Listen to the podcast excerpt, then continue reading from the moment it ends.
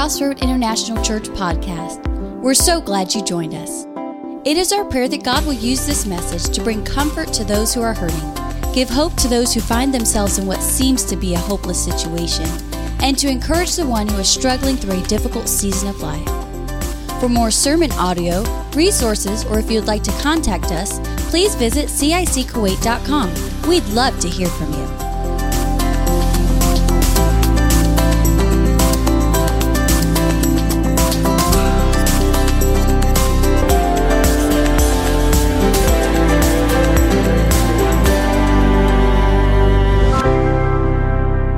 You would turn in your Bibles to the book of Galatians. Uh, if you're new with us, we've been in a series called Faith Under Fire in the book of Galatians. And today we find ourselves in the middle of chapter 3. Um, and we're going to continue on uh, in this study. Again, this is, you're seeing as we've gone through this first part of Galatians that um, there was a lot of, some of it direct attack, but there was also indirect attack uh, on the faith, meaning there was this tendency to want to revert back to what was known before, or somehow to combine and mix the two. Uh, for Jews, especially, they wanted to to take what they'd always been doing and combine it with their newfound faith in Christ and kind of make a hybrid. But that's not the way it's supposed to work.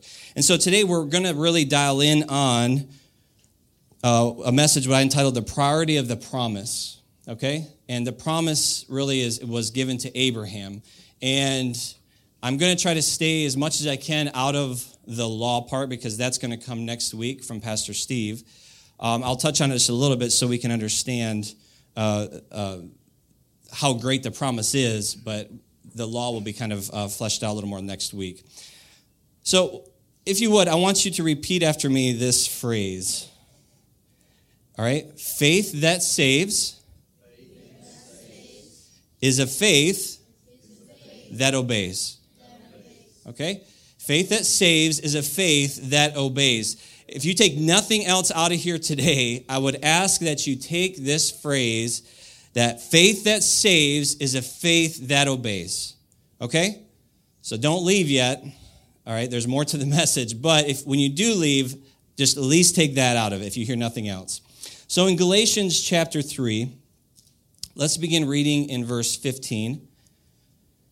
And again, um, if you look beforehand, you know, Paul, Paul is, is bringing um, some argument about the law, and, and he's re- referred back to Christ dying on the cross, uh, trying to get their minds and, and the gears turning. And so he's springboarding off of that argument beforehand into this uh, verse here in 15. And he says, To give a human example, brothers, even with a man made covenant, no one annuls it or adds to it once it has been ratified.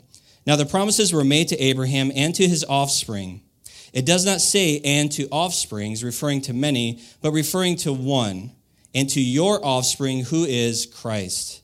This is what I mean. The law, which came 430 years afterward, does not annul a covenant previously ratified by God, so as to make the promise void. For if the inheritance comes by the law, it no longer comes by promise, but God gave it to Abraham by a promise. Let's pray. Heavenly Father, again, we just thank you for today, Lord. I thank you, God, just for this, this uh, these few moments together. God, I pray that you just open our hearts, Lord. I pray, Lord, that you speak to us through your word today. In Jesus' name, amen. Amen. How many here know about promises? Okay. Anybody ever made a promise? I, I can't see. Come on. I'm there. We go. Everybody's made a promise. How many have broken a promise? Well, you guys are so honest. Love you guys. It's a good group. That's why I love this church.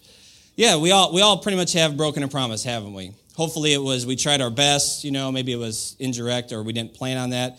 I tell you, I have again my free sermon material, my children, they always uh, and you probably know this with children as well, it's like if you promise them something, you better deliver on it, right? Especially my youngest son Joshua. Uh, if I and the thing with him, what's hard is, is there's no concept of time for him. We found this out, Abiel, wherever you're at. Yeah, you know all too well, right? Aren't you the one that took us down that road? About their birthday and Paw Patrol. He wanted this gift for his birthday, and so we, we threw the whole we'll get it for your birthday. But the problem is his birthday was three months away. And so in his mind, you know, the birthday is like tomorrow or the next. And so for about two weeks, maybe three, every single day we're combating this attack, this vigilant attack from our son about when his birthday is. And, and Abiel actually suggested maybe we just have a fake birthday and just get it over with. And, uh, but we didn't. But because we said we'll get that for your birthday. Now, he didn't understand the concept of time of when his birthday actually was, but he was holding us to the promise. Okay? Now, again, as you know, when you make a promise, many things can happen between the time you make that promise and the time that it happens.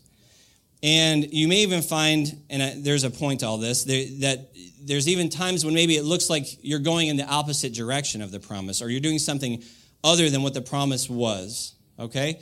And, and so keep this in mind. It's, it's kind of the same idea with how the Jews really viewed the law. Okay? The law that was given to Abraham, I mean, sorry, to Moses, if, if you will, it kind of was in the, if you want to put it in parentheses, all right? So you have Abraham, the promise of his offspring, Jesus, all right, at the end. And in there, the law was kind of inserted in parentheses. Okay, it didn't change the ultimate end, but in there you have that. And so there was some confusion going on of the purpose, what the purpose of the law was.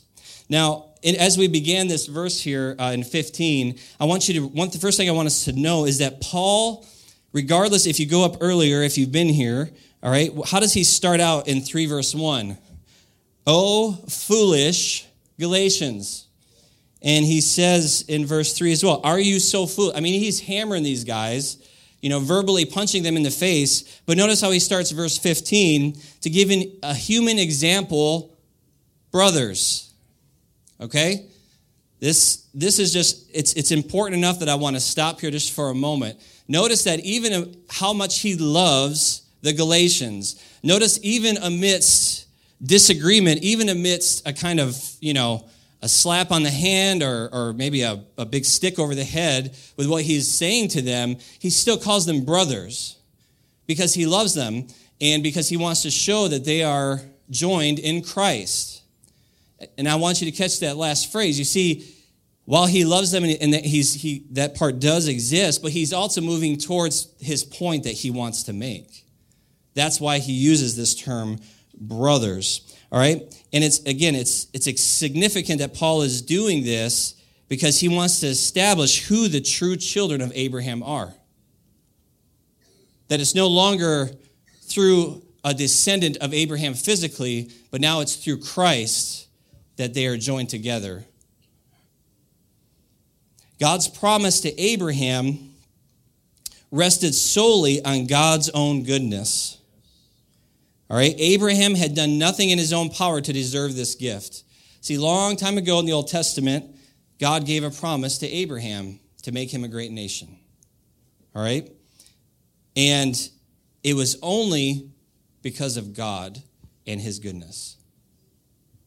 Okay? Are, is, are people here, anyone here familiar with adoption? Maybe you've adopted.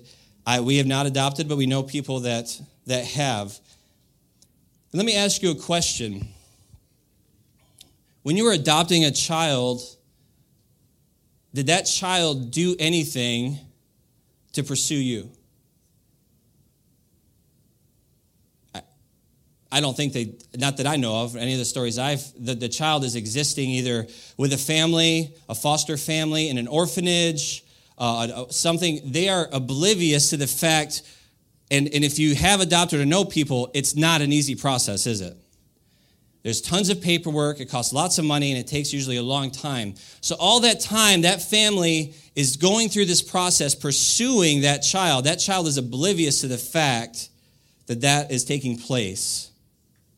But then one day they show up and they say, Welcome to the family. Not because of what the child did, but because of what the parents did. And the same is true with God, is that by His grace, shown to Abraham, he chose to adopt him and, again, all of us now into the family of God. All right? It's through adoption.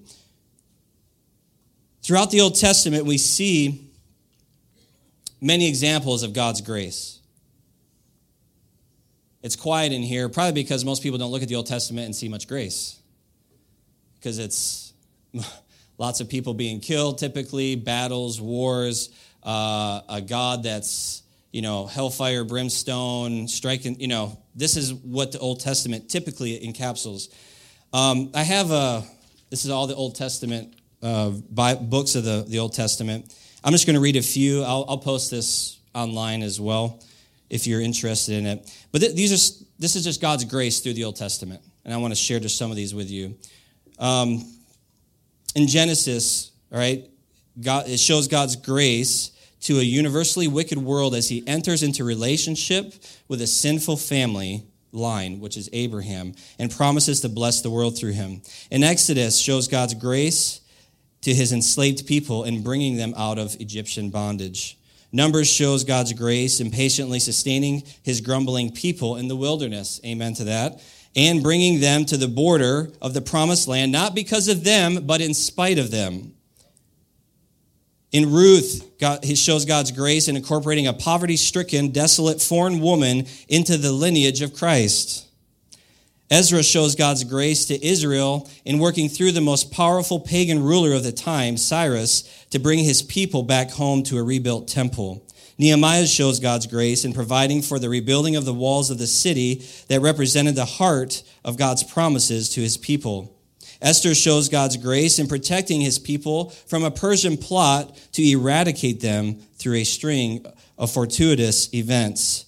Job shows God's grace in vindicating the sufferer's cry that his Redeemer lives, who will put all things right in this world or the next. Joel shows God's grace in the promise to pour out his spirit on all flesh. Zechariah shows God's grace in the divine pledge to open up a fountain for God's people to cleanse them from sin and uncleanliness. And Malachi shows God's grace by declaring the Lord's no strings attached love for his people.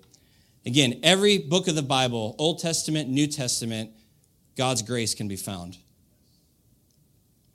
God's grace can be found in every aspect, every part of the Bible we need to understand that God is a gracious God. And we are typically not always the best people. So I want to look here in, in verses 15 through 18. I want to look at, there's two reasons, basically, if, if you're to summarize, two reasons that the law can't undermine the covenant relationship established between Abraham and God. And this is really what Paul is trying to get across is, is that if through 15 and 16, it's, it's, the first one is once a covenant or will has been ratified, it cannot be altered. There should be an amen to that because we would be in a bad place uh, if God could have changed his mind. All right? In 17 and 18, the law was not essential to the unconditional covenant granted to Abraham. All right, regardless if the law came or not, the covenant was still in place. Again, remember the parentheses. Now, when I say the law, I think some of you, maybe some of the way some of you are looking at me, hopefully there's nothing on my face, but it's, it's probably because there's, when we say the law, there's lots of, of laws. There's a few different kinds of laws in the Bible. And especially two that might be somewhat confusing is there's the Mosaic law, and the Ten Commandments. Right? Those are two, two different laws. Perhaps you knew that, maybe you didn't. But those are two different laws, and I want to kind of just compare and contrast a little bit the Mosaic Law and the Ten Commandments. Paul here is speaking about the Mosaic Law. All right? The Mosaic Law. All right? The Mosaic Law contained uh, the ordinances, contained in it ordinances, like things that they're supposed to operate by. The the uh, Ten Commandments, we call it the royal law. Maybe you've heard that term. And that is uh, kind of basically love God, love your neighbor. All right? That's, that's the Ten Commandments. Uh, the, Mo- the Mosaic Law was written by Moses in a book. The Ten Commandments were written by God on stone. The Mosaic Law was placed at the side of the ark. The Ten Commandments were placed inside of the ark. The Mosaic law was added because of sin. All right? Children of Israel, they couldn't get it together. And so God, in his graciousness, added the law to give them a standard by which to approach him and how to operate and what it should look like. All right? And the Ten Commandments point out sin. Right? Thou shalt not kill. shall love the Lord thy God with all thy heart. Remember all those? I mean, remember the Ten Commandments? Three people. Great. All right. We know we're preaching on next week. Um, the Mosaic Law, and this is this is key here. The Mosaic Law ended at the cross. The Ten Commandments will stand forever. If you are a Christian, I hope that you can go through the Ten Commandments and agree on all 10 of them. Right? Is that fair? That has not changed. Now, again, if you go through the Mosaic Law, there's a few things in there you might want to, hopefully, are setting aside these days because it ended with the cross. Nobody's sacrificing any animals or anything, correct? All right. All right. Verse 15 chapter 3, verse 15. And again, it says, To give a human example, brothers, even with a man made covenant, no one annuls it or adds to it once it has been ratified. A gentleman by the name of E. Bammel, okay, he points to uh, this procedure that are of Jewish inheritance laws, okay? Because when we read this, any, how many of us know that things can be amended and changed?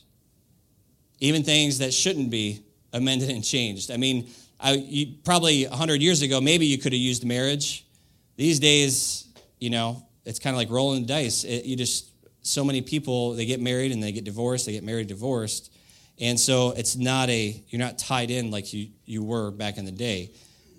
Here, and so when Paul says that, even during that time, there were ways to get out of things. There were ways for uh, these agreements and these covenants to be annulled. But again, as, as this gentleman points out, there was Jewish inheritance laws, okay, by which a person could make an irrevocable testament to another prior to death. Has anybody ever heard the parable of the prodigal son? All right, the prodigal son. So in that story, his father, you know, the prodigal son, very disrespectful in that time, in that culture. Uh, it would be very disrespectful for a son to go to his father and demand his inheritance while the father is still living. It would be, it's, it's bad, very bad. Because basically, it's almost saying, like, I, I want you dead so I can have my, my wealth and my inheritance now. And that was, that's why it was such a big deal when the father gave him his inheritance. And that was the same kind of thing. What this is talking about is that the father could sign away his inheritance and give that to him, and it was done. There was no, you know, here's some of it, see how you do, and I'll take it back. Or there was no, it was, it was basically like the same as if you did a last will and testament. And you, you know, one, that's one thing that kind of holds up, isn't it? When that person dies, you know, it doesn't get changed, does it? It's carried out. And so it's the same kind of thing. So there were uh, these Jewish inheritance laws that, that uh, were legal transactions, and, and this is really what that picture of in the prodigal son was. And so when Paul is speaking here, again, it, it, he's saying that no one can annul this covenant. This covenant that was between God and Abraham, there's nothing that can be done to take that away. There's nothing that can take place. There's nothing that even Abraham could do to annul that. It was set into motion and it was going to happen, which is good for us because God's promises do come to fruition. Let me break it down another way. Whatever it is that God has put in your heart today, whatever it is that you've been waiting for, whatever it is that you know that God has promised you or that God has shown you and it might not have happened yet, you can trust that God will come through on what he has promised. Because he's a good God and he's a gracious God and he is God. And perhaps you've experienced things in your life, or perhaps you're sitting here today, it's seeming a thousand miles or kilometers in the opposite direction of what it is that you believe God has called you to or promised you, or maybe you've made mistakes and you've, you've just totally wrecked the whole thing. God's promise will come about. And perhaps some of the pain and some of the suffering that you are experiencing is God trying to work things out in you, that God is trying to get your attention, and that God is trying to get through to you, that it's not Him, you waiting on Him, it's Him waiting on you. And He will get you to the place because the Word of God says what? That He's faithful to complete the work that He began. So whether you like it or not, God is going to be faithful to you, even when we're not faithful. Amen? Amen. Verse 16 says, Now the promises were made to Abraham and to his offspring. It does not say, and to his offsprings, referring to many, but referring to one, and to your offspring, who is Christ. Now, again, offspring, as many of us reading, you don't need to do some big in depth study to figure out that offspring can be used for one or multiple people. All right? All of my boys are my offspring. My one son, Isaac, that's stuck in here listening to me today, is my offspring. I can say it either way, whether talking about all of them or one, correct? And so Paul is seemingly like, what's, what's Paul getting at? What's the deal? Is Paul, you know, are we smarter than Paul? Probably not.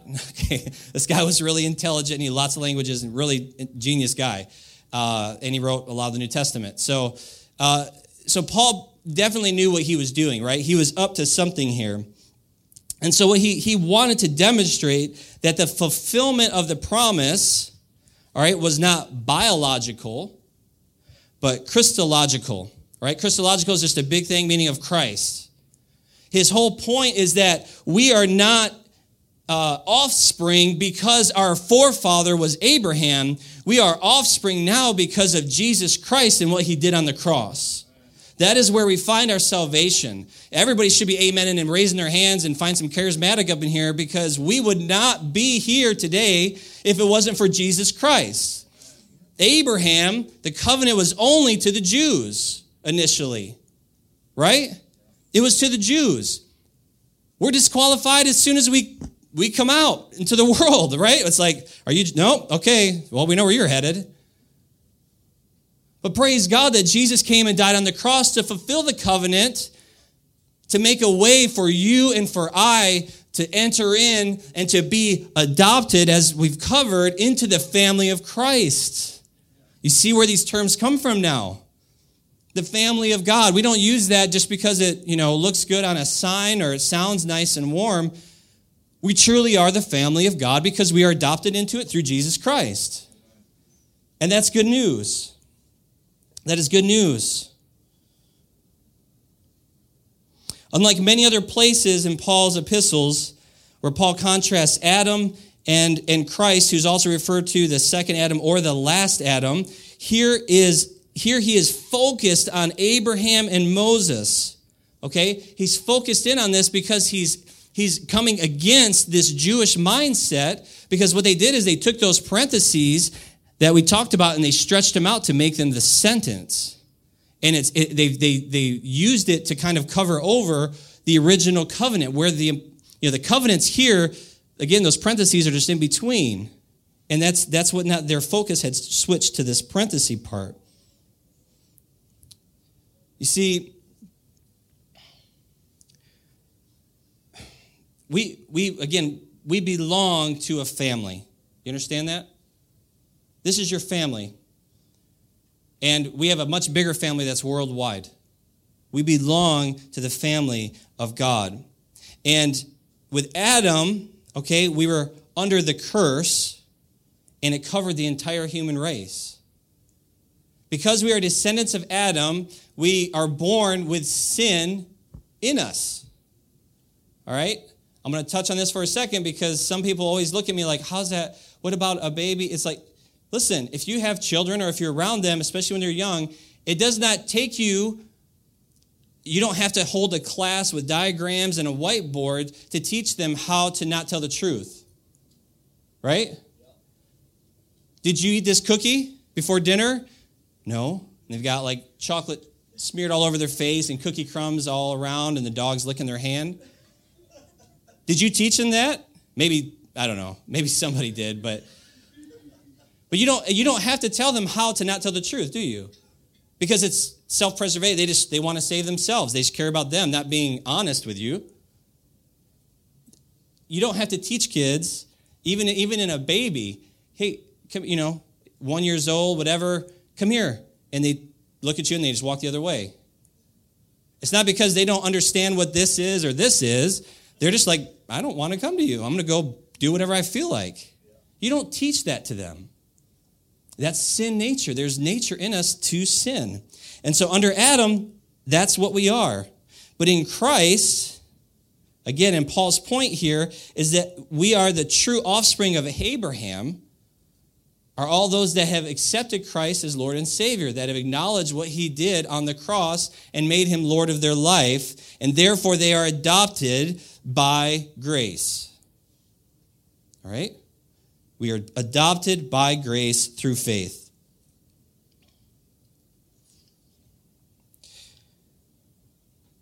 This is also, if you've if you ever hear the term in some Christian circles, and maybe here we talk about being born again. All right? Have you ever heard that? Born again Christian. I'm a born again Christian. If, I mean, this is, I, I, we call this sometimes Christianese, you know, like our language that we speak in churches. And if you went to somebody that had never been in church and, you know, hi, how you doing? I'm a born again Christian. They're going to be like, uh, that's, I don't know how that happened, but they don't understand what that means because they're thinking in the physical, right? How are you possible to be born again? But what we're saying is that we're born again into the family of God, all right, through Christ. And this also, if you, do you recall a few weeks ago uh, when I, I, preached a message and it, we were talking about the table of fellowship? Remember Paul? Remember Antioch? Remember the showdown, the public, you know, yelling right there and getting into it with Peter? And this is why he was so angry and upset was because Peter had cut these people off because he was embarrassed or because these people of prominence showed up, these Jews, and he wanted to impress them. And so he cut his true family off that were in Christ and wouldn't even sit at the same table with him. And that, that's why it was such a big deal to Paul because he was going against this, this idea.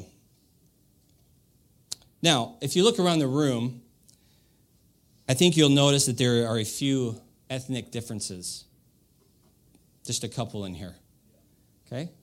uh, people from a few different places. And again, our all of us, our identities have lost their definitive mark once we are in Christ. You see, and that's what's what's great about this church is that, and I love. I, I'm going to talk about my kids again, but they don't. They see all of you, and you guys are you guys are the church. You're their family. They don't see skin color. They don't see how you dress. They don't ask you your credentials, uh, what you do. They don't care about where you're from. You're, you're their peeps, right? They're their, you're their family. And, and this is important for us to come back because it, it can creep into the church, our culture, our what we're used to. It's, it's not taking away. I'm not telling you not to embrace your culture, but at the end of the day, the Bible is what supersedes anything from culture. And whenever there's a conflict in the church, whenever there's problems in the church or there's a disagreement, the first thing that you need to do is probably drop to your knees and ask God by His Holy Spirit to show you what you're holding on to. Is it biblical or is it just what you've always done? or what you've always known. Because if it doesn't line up with Scripture, it is our job as Christians to grow in that and to let that go. It may not be something we prefer, it may not be something that we like, but the Word of God is the Word of God, and that is our standard, and that is the standard in this church. That's for Steve and I and anybody else. If there's ever anything that you see in us, again, come talk to us. Come talk to us.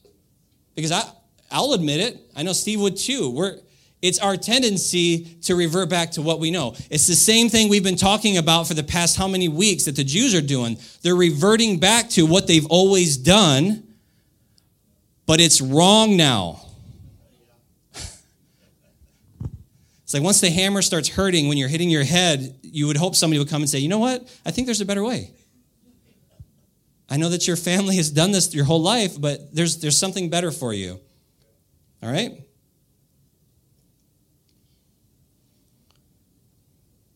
When we look across this room, when you look around, you should see brother, sister, brother, sister, brother, sister. That's it. That's it.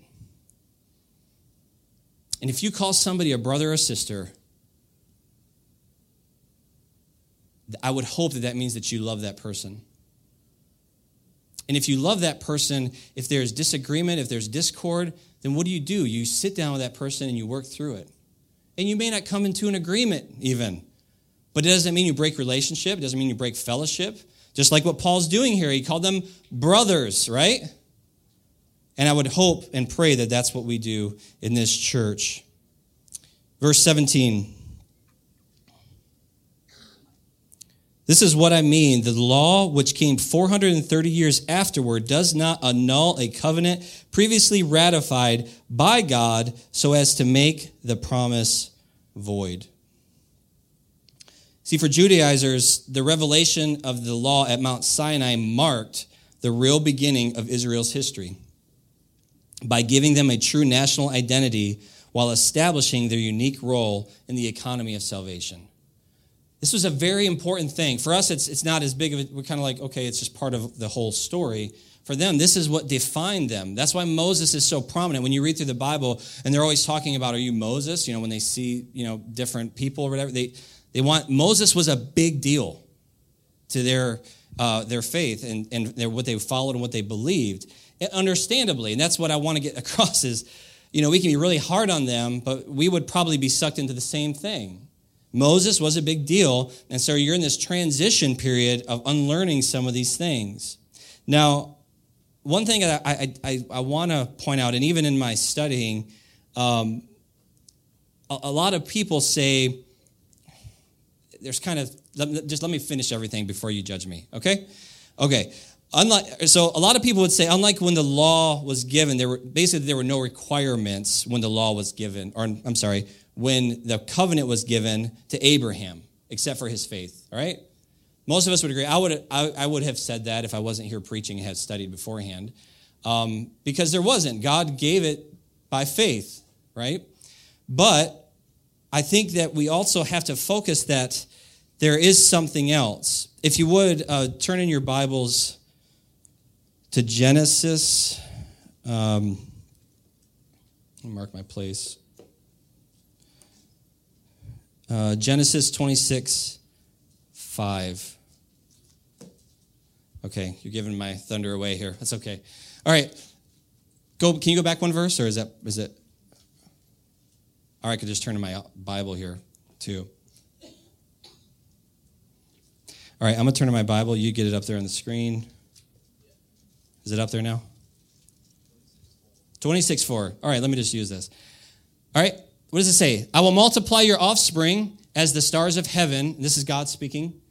Uh, and will give to your offspring all these lands, and in your offspring all the nations of the earth shall be blessed. 20, verse 5. Here it is. Because Abraham, what does it say?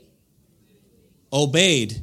Because Abraham obeyed my voice and kept my charge, my commandments, my statutes, and my laws. There's other, there's other places. I'm not going to go to all of them. So the point is this we accept what we receive by faith, all right, through grace, but it should produce obedience.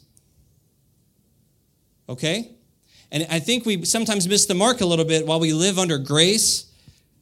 We sort of like, well, I'm, I'm saved. Now I can just do whatever I want to do, and I'll just ask for forgiveness. And there's, I meet these people, and some of them I, I wonder if they're even Christian, to be honest, because it's like they always want to see just how far they can toe the line or how to look over the edge without falling. You know, I'm, I'm, I'm saved, and then they just, you wouldn't know that they were a Christian from anybody else. Now, again, God sees the heart, and I understand that there's there's growth and things like that. But you know, I think we've touched on this. I forget where, which which uh, sermon series, but we we've said before, Jesus Christ is our what? Our Lord and Savior. But unfortunately, many people just say Jesus Christ is my Savior. They don't want to acknowledge the Lord part because what does Lord mean? the, we're not in charge anymore, are we? We're not our own. And the reality is, if you are a Christian and you identify Jesus Christ as your Lord and Savior, you were purchased with a for a price, for a extreme cost, which was Jesus dying on the cross. So you are not your own. And the reality is, again, when we accept the covenant and we all of its benefits, it should at some point we should be walking in obedience to what God has for us. Anybody, uh, anybody know? Probably not. There's none in here. Any, I would call them spoiled rot, or just rotten kids. Rotten kids. Okay. No, no. Oh, okay. Teachers, yes. None of our kids here in CIC. We got great kids. Um, rotten kids. I would call them rotten in, in, in not our church, other. But there's kids in the world. Let me explain what I'm talking about. These are the kids. They come over to your home and when the parents come around and, oh, hello, Mr. Motter, how are you? Hi, Mrs. Motter, you look great today. You are so da da da, and your your cookies are amazing. How are you? And they're just da da da da da. And then as soon as they go into the room with your child, all I don't know if I can say that from, but it all breaks loose, right? I got to use it in context from the scripture if I'm going to use it. But I would call it that. It's it's it just, you know, and they're they're mean and they I've seen kids that pit my kids against one another and stuff. But you know, when the parents are around, they're all they know the what? The actions and they know what to say and they know what to do. But when they get when their parents not around, their true person comes out and their true motives come out. And really that's that's what I think kind of is a, is a picture of, of what I'm talking about here. Is that a lot of times we know the actions and we know what to do, we know how to act, you know, here and when we're around people, but how do we act the rest of the time? And are we being obedient to what God has set before us? So there's there's three points here I just want to pause that I want us to just make sure we see. One is the faithfulness of God. The second is, is how late the law came in. And the third and most important is the gift of the promise that was made. The gift of the promise that was made. In verse 18 of Galatians, there, let me see if I can. All right, this term inheritance, inheritance, it says, For if the inheritance comes by the law, it no longer comes by promise, but God gave it to Abraham by a promise. Okay, this term inheritance is introduced for the first time, and it's, it's the blessing that's promised by God. All right? And it was crucial for Paul to distinguish that this original covenant of promise was different than that from the law of Moses. Okay? It was different than that from the law of Moses. The law demands do this. All right? The law demands do this. The promise grants accept this. Okay? How many are happy that we're under the promise? because it's a whole lot more receiving than it is giving. Now, out of our receiving, our natural response should be to give. But we get into trouble when we switch it, right? When we give to receive. Again, I'm on the kids this morning. I don't know why.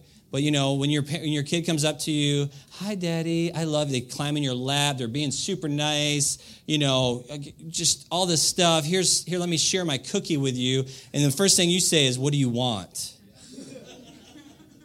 right? Because this is not normal behavior.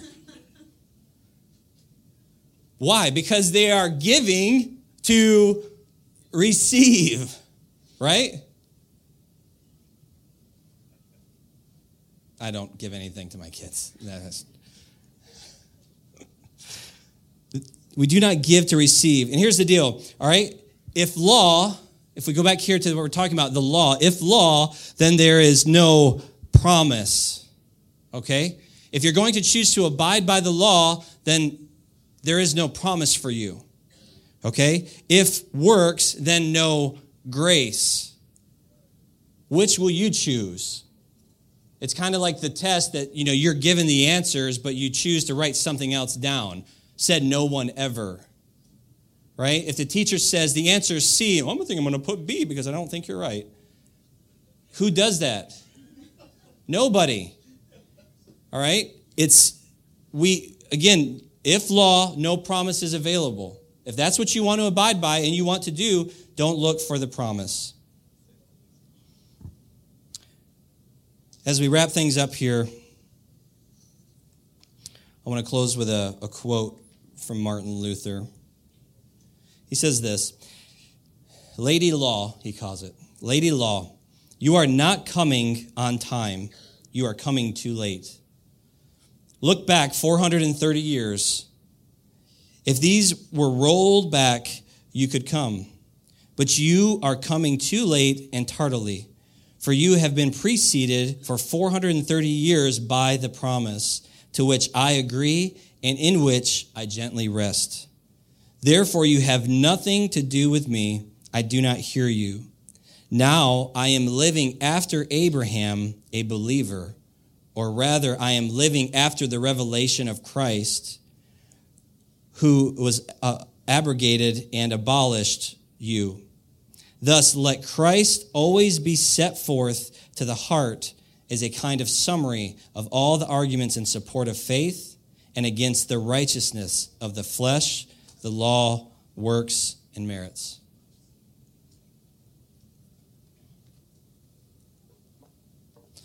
See, church, there is, it is hard to admit that there's nothing that we can do to warrant salvation. The only thing you can do is to cry out for help. That's it. And see, there's this misconception, and it was kind of what happened back then, but we can fall into the same thing where a lot of people, I think, by faith, they can accept the gift of salvation. But if we're not careful, we can easily slip back into this work for a result, work for what you're get, getting, right? We, we know in this world that if it's, if it's you know, there's, there's, there's no, you can't get something for nothing, is, is what we would say, all right? Or we say that it's too good to be true you know, when you find that deal and, oh my goodness, this is awesome, and you get home and the cops show up because it was stolen or something or it falls apart. That's, that's the same, same kind of thing. It's, no, it just doesn't work like that. But with salvation, it does. With salvation, it does. And as you draw closer to God and as you grow in your walk with, with, with Christ, again, our, our response, everything, once we realize the price that was paid the sacrifice that was made. You know, you, you read about Christ's suffering even before the cross, and you see that the price was so high, but that he did it because he loves each and every one of us. And because of that, that is why we are able to be saved. And don't do a, a, a disservice and take away anything from what the cross means to us. You take away the power of the cross when you think somehow that you can do something to warrant God's favor. Now, again, God blesses it. When we are obedient naturally, it's just like, again, parents with their kids, you know, if we don't we don't demand things just to be mean. We, de- we, we want obedience because we want our children to, to grow and to be protected. Like, you know, you tell your child, don't walk out into the highway but they want to go across because they don't understand the danger that's there. You're trying to protect them. You're trying, and if they would just listen, their life will be better. And someday, once they mature, they will understand why you did what you did and why you didn't let them do things that they wanted to. So it comes down to just trust, trust Jesus. Trust this. This will not steer you wrong. People will steer you wrong. People will fail you. But the Word of God, this is how God speaks to us primarily. Okay? And we need to be in this, and we need to know how much God loves us and what He wants for our lives. Would you stand, please? Let's pray. Heavenly Father, we thank you, Lord, for today, God. I thank you for this time together, Lord. I pray that you just take, Lord, what's been shared today, even in its imperfections, and God, you, you, you make that real to each one here, that you speak by your Holy Spirit, God. And that is the, the true gift that came as a result, is that we have the Holy Spirit. And it's the Holy Spirit that pushes us towards obedience, that lets us know when we're, we're drifting off and we're moving away from what God wants. God, I pray that, that our prayer would be to be led by the Holy Spirit in everything we do and say. Lord, for those that are in places of decision today or, or difficult circumstances, Lord, I pray that they, they pause and they're able to stop and to just, just spend time with you and spend time with your word and to hear from you. Lord, I'm thankful. I am thankful, Lord, today for the promise. The promise that you gave to Abraham which was Jesus Christ. That one day, his offspring, Jesus, would pay the price and make a way for the promise to become true. God asks you to bless each person here. Help us to be more like you, Lord, and to be obedient in a response to your graciousness to us. In Jesus' name.